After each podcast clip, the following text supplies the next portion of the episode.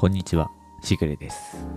このポッドキャストでは考えること、書くこと、読むことなど生活の小さな雫について感じたこと、気づいたことをつれづれに一人語りをする番組です。小雨が上がるまでのわずかな時間、寝る前のひととき、仕事の合間のあなたの耳のお供にしていただければ幸いです。今日は1月の21日日曜日です昼前に収録をしているんですが、久しぶりにというか、まあ、ずっと天気が良かったんですが、関東の方は、えーこの土日すごく、まあ、寒くてですね、えー雨も降っていると、気温もだいぶ下がってきたかなというところで、えー今日なんですが、えー年始に、えーちょっと、えー年末年始に今年の目標の中で語った体を少しこう改善していくぞ、スタイルを良くしていくぞという話の中で、えーまあ、重い腰を上げて、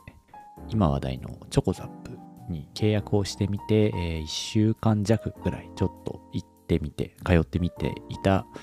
えーその感想をお話しさせてもらえればと思います。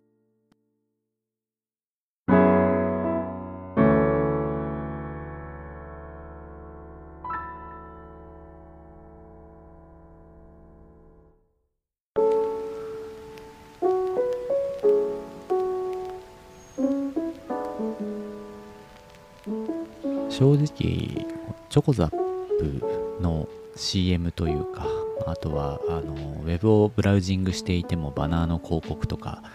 あすごい出るなぁと思っていて、まあ、それはしかも今自分があのウェブでそういう検索というかあの、まあ、ジムのこととか、えー筋トレのこととかそういうのを調べてるんで、まあ、属性的にやっぱりそういう広告が配信されるようにセグメンテーションされてるんだろうなとはえー思っている、えー思っていたんですが、正直そのマーケティングの仕方というか、あのまあその私服で OK とか、あの仕事着でやってもいいですっていうのが、まあなんとなくしっくりこなくってですね、えーちょっとなーという気持ちにはなっていて、まあそれが腰を重くしていた一つの理由ではあるんですが、えーで結局まあ決めた理由というのは家の周りにですね、えっと1軒、えー半年ぐらい前ですかね、えっとできたんですよね。そのチョコザップの店舗が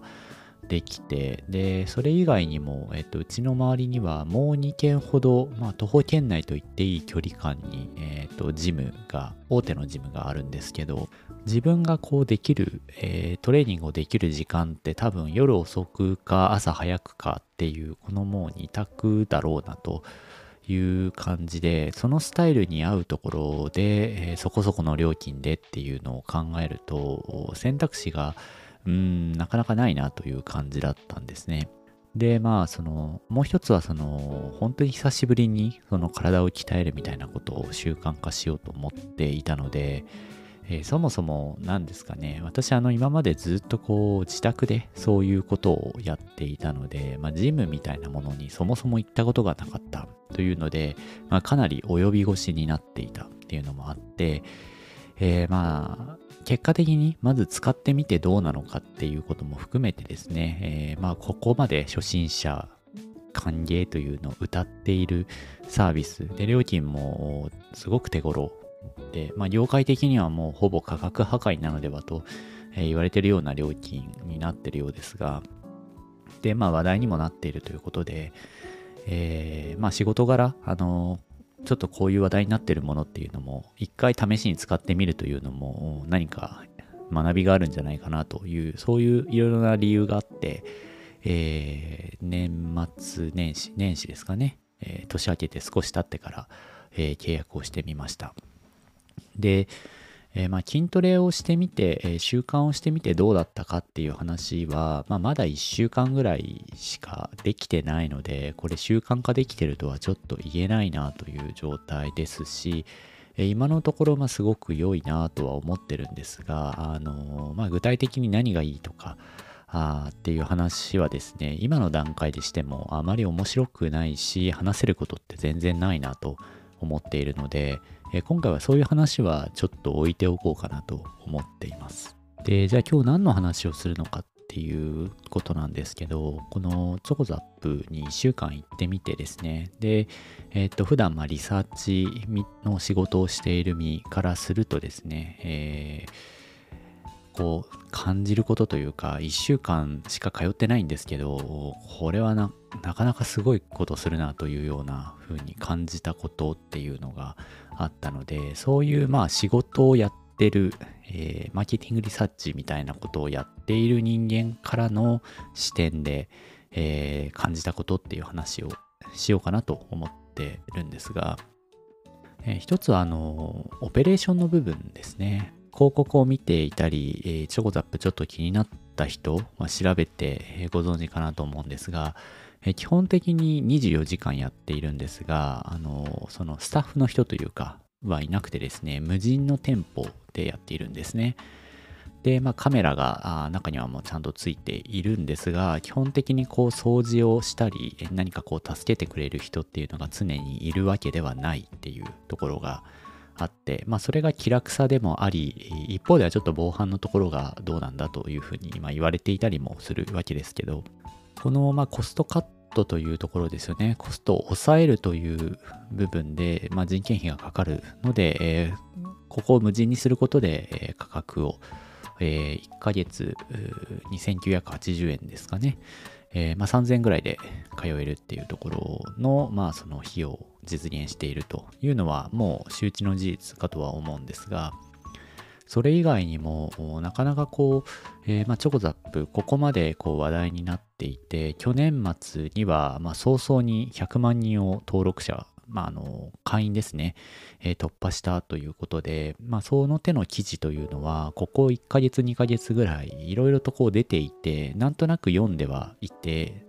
えー、それをまあ実際体感したっていう話なんですが、えー、すごいこれ考えられてるなと思ったのはですね、えー、まずこう会員になるとアプリをダウンロードしないといけないんですね。で、そのチョコザップのアプリの中に、えー、その入館証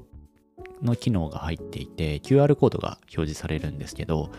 え、これ入館の時にその QR をかざすことで、まあ、入れるっていうところなんですね。で、ここからが肝なんですけど、これあの出る時も部屋の内側に同じ QR リーダーがついていて、読まないと、えっと、内側なんですけど、鍵のロックが解除されない、まあ、外に出れないような仕組みになっているんですね。これ、まあ、なんでか、なんでこういう形にしたのかっていうの説明がされていた記事があって、これなるほどなと思ったんですが、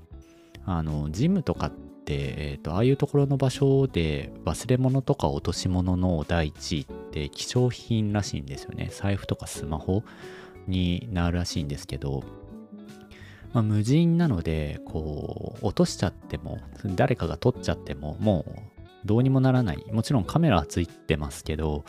えー、まあ、戻ってくるかどうかってわからないし、まあ、そもそもその落としてしまって戻ってこないということがものすごくこうトラブルのもとになるんですね。なのでそれをこう人がいない無人店舗でこうどうやってそこのセキュリティ高めていくのかっていうところの一つの解決策がその体感するときに自分のスマホに入ってる QR コードを読まないと外に出れないっていう仕組みにすることで、まあ、これもし落としていたらもうその時点でスマホないなっていうのを気づくわけですよね。外出れなくなっちゃうんで。っていうのがあってそれで、まあ、わざとそういう風な仕組みにしてるっていう記事を読んでなるほどと。なんかこう人を配置しないただこうコストを抑えるだけじゃなくてそのあたりのリスクヘッジというか、あのセキュリティのところを、えっと、かなりこうシンプルな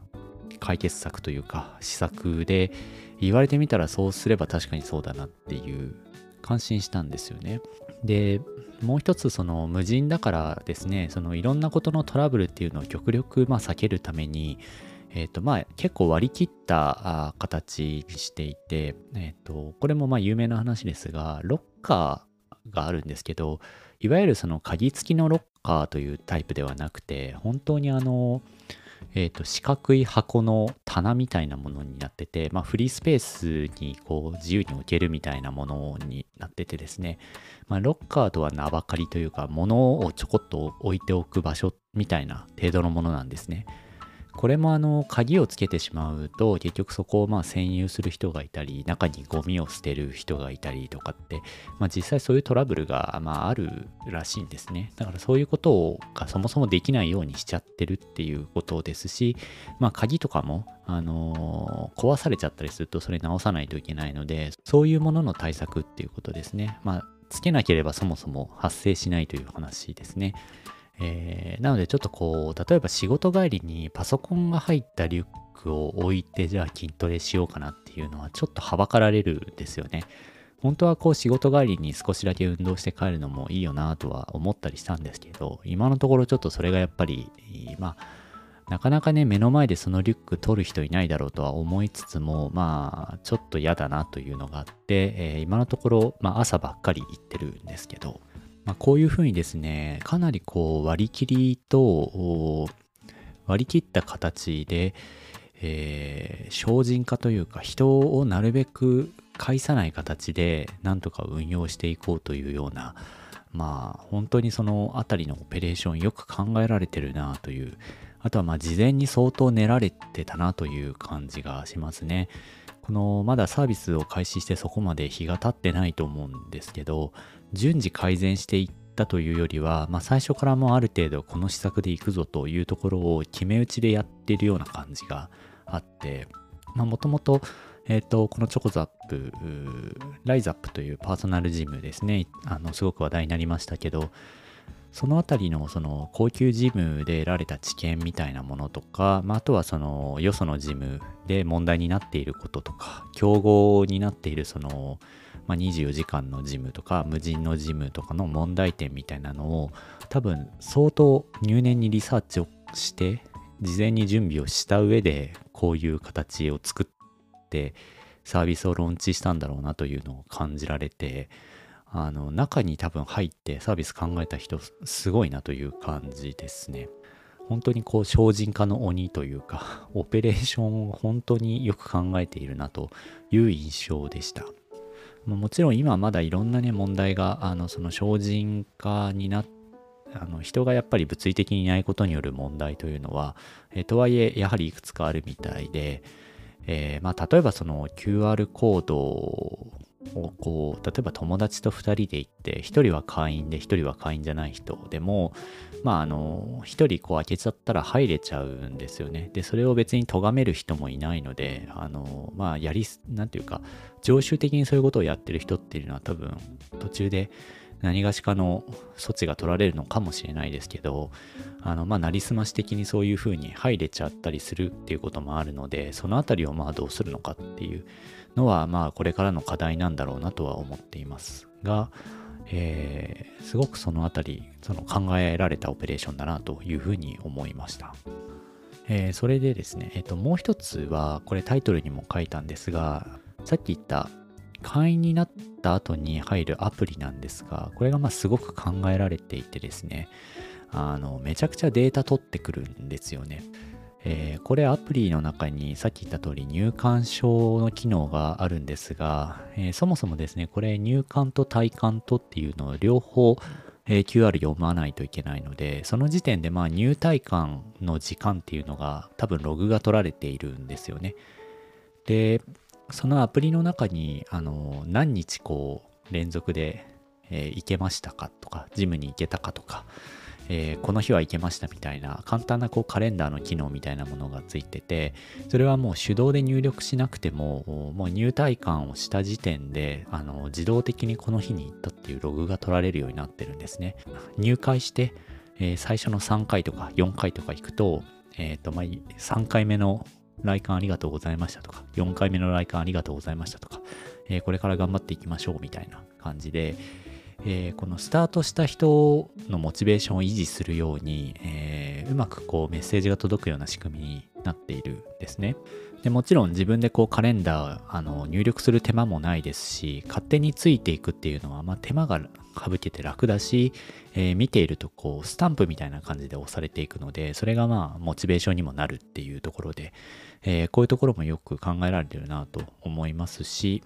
あとはあの私まだもらってないんですけど入会するとですねえっ、と体組計とあのその運動とか歩数とかを測るようなバンド型の端末っていうのが無料で配布されるというかもらえるんですよ。でそれをつけて、えー、まあ、体操系に毎日乗ってっていうとそのチョコザップのアプリの中、えー、そういうデータが取れるようにあの体重の履歴とかっていうのがそのアプリ内で健康管理ができるような仕組みになっているんですね。でまあこれは自発的にやらないといけないんですけどそういうことをやっていくとまああの本当に今まで健康のその筋トレとかに関心がなかったビギナーの人たちって体組系ってうちもあるんですけどあのちゃんとしたのを買うと多分1万円超えてくるんですよ最初入ってみてえー、っとただでもらえるならやってみようっていうことで始める人多いと思うんですよね。えー、そういう意味ではすごくまあ、あの、太っ腹というか、えー、すごいなという感じなんですが、よくよく考えてみるとですね、これ、え、なんか金額的な部分で言うと調べてる人がいて、多分その、体操系ももちろんものすごく高いものではないらしいんですけど、2つ合わせて、えー、まあ1万以下、数千円で買えるような内容のものらしいということを書いてる人がいたんですが、まあそれでもまあすごいなと思うんですけど、ただまあよくよく考えてみると、これあの、このアプリの中にその健康データですね。その人の健康データがどんどんどんどん蓄積されて集約されていく。そのジムに行った日、行かなかった日っていうデータに合わせて、その人の健康状態っていうものが、まあ、運動の状況ですね。そのフィットネスの情報っていうのが全て集約されていって、企業の側にはこのデータがどんどん蓄積されていくっていうことなんですよ。で、これも、えっと、どれぐらいの人がやってるかはわからないんですが、食事の管理をすることもできるので、この食事もですね、そういったデータもどんどん入力していく人、まあ、そのデータが溜まっていけば、会社としてはですね、そのデータをこれからどんどん活用していくことができる。実際にそのアプリを見てみると、えっ、ー、と、今私が今開いてると、ヘルシア緑茶とか、あのいわゆるその健康志向のお茶みたいなものをタイアップして、まあ、割引クーポンを配布していたり、えー、広告に近いようなものをそこであの PR しているんですね。こういうデータをもとにセグメンテーションした人に特定の広告を打つとか、そういうことも多分できるんですよ。だし、まあ、そもそもそのチョコザップに通おうという人たちの属性として一般の消費者よりもそういった健康というものにある程度多分意識が高いからあるいはその今の状況が良くないと思うから、えー、改善しようという意識の高まりというかですねある程度健康志向の高まった人だという属性が事前にもうスクリーニングされた状態だというふうに考えるとえー、その商材によってはものすごく刺さるんだろうなと思うんですよね。で今後そのジムの事業っていうのももちろんそうなんですがこれだけこうデータを取られていて、えー、とそれをこう他のマーケティングとか PR とか、あのそういったあの他の企業とのコラボレーションっていうところでビジネスをしていくっていうことが多分考えられるんですね。でこれ多分そこまでやっている会社って今ないんじゃないかなその事務をやっている会社で、えー、そこまで、えー、見据えて情報を取っている会社ないんじゃないかなと思ってですねでこれだけ100万人も今超えてきて、まあ、今年ちょっとどうなるかっていうところですがこのまま会員数が伸びてくると最初に挙げたその数千円の機器のコストっていうのは全然ペイできるんじゃないかなという気がしていて、えすごいうまい戦略だなというふうに思うのと同時になんかちょっと怖いなという気もしてきますね。ここまで情報を取られていると。ただまああのちょっと仕事柄ねこういう自分も似たようなことをやっているっていうところもあるのでしばらくは、えー、ここに身を委ねてですね、えー、粛々とデータを取られてみて、えー、まあ2ヶ月後3ヶ月後どうなるのかっていうところはまたお話をさせてもらえればと思います。